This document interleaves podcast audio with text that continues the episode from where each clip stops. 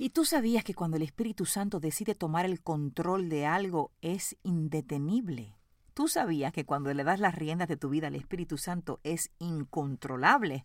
Por eso es que para muchos que escuchan mi voz ahora mismo el mensaje es claro. Suelta el control de esa situación y permite que el Espíritu Santo, que es Dios, que dice la palabra de Dios en el libro de Juan, que viene y va y se aparece y llega y de repente entra por donde Él quiere y hace como quiere, que tome el control de todo lo que te está pasando ahora mismo. Necesitamos un avivamiento de parte del Espíritu de Dios. Necesitamos reconocer que tú y yo somos esa generación que el Espíritu Espíritu de Dios ha de usar para traer el revivamiento más fuerte que jamás hayamos experimentado en toda nuestra vida, en nuestros países y en nuestro entorno. Pero ocupamos soltar el control de toda situación. En el momento en que soltemos el control y digamos, Espíritu Santo, ven y haz como quieras tú, Él ha de entrar como un borbollón, como de repente un mover, como un soplo que viene y va como el viento y entra y sale como quiera y provocará una atmósfera de milagros en tu vida incontrolable.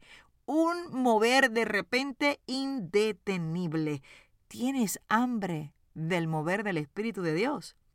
Yo decreto que el Espíritu del Señor comienza a movilizarte, comienza a, entrarte, a entrarse por las cuatro rendijas de tu casa, a entrar por cada célula de tu cuerpo y empieza a hacer en medio tuyo como quiera Él.